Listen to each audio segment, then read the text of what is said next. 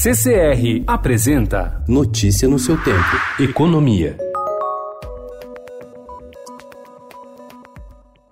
Puxada pelo consumo das famílias, a economia manteve a rota de recuperação no terceiro trimestre do ano, quando o produto interno bruto cresceu 0,6% em relação ao segundo trimestre. Na comparação com o mesmo período do ano passado, a alta foi de 1,2%. O resultado ficou acima da expectativa inicial e levou os analistas a elevar suas previsões para o fechamento do ano. A estimativa passou de 1 para 1,2%. Não houve, porém, mudança para o cenário de 2020. O mercado manteve a aposta de uma variação de 2 2,3%, considerando a mediana para o PIB no próximo ano.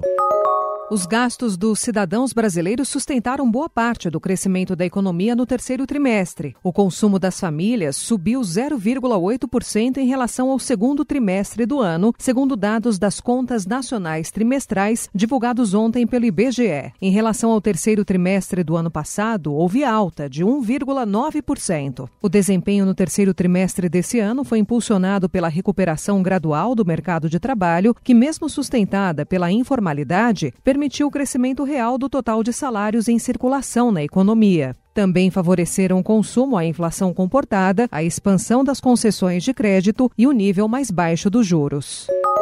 Impulsionado pela construção civil, o investimento foi destaque no crescimento do PIB nacional no terceiro trimestre. A chamada formação bruta de capital fixo teve alta de 2% ante o segundo trimestre do ano e de 2,9% na comparação com o terceiro trimestre de 2018. Em tempos de restrições orçamentárias em todas as esferas de governo, o movimento foi encabeçado pelo setor privado.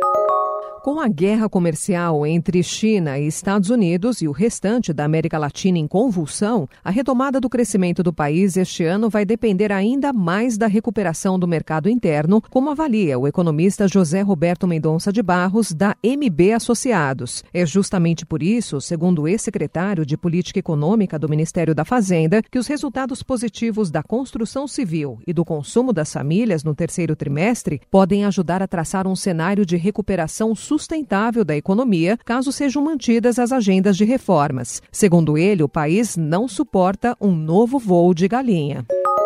Responsáveis por criar o motor de buscas que deu origem ao Google, Sergey Brin e Larry Page, com fortuna conjunta estimada em 110 bilhões de dólares, estão deixando o comando da holding que controla a gigante de tecnologia americana. Page, que ocupa o posto de presidente executivo da empresa, será substituído por Sundar Pichai, atual líder do Google. Já o cargo de Brin será extinto. Os dois permanecerão como membros do conselho de administração da companhia, segundo o comunicado divulgado ontem pela empresa. Notícia no seu tempo. Oferecimento CCR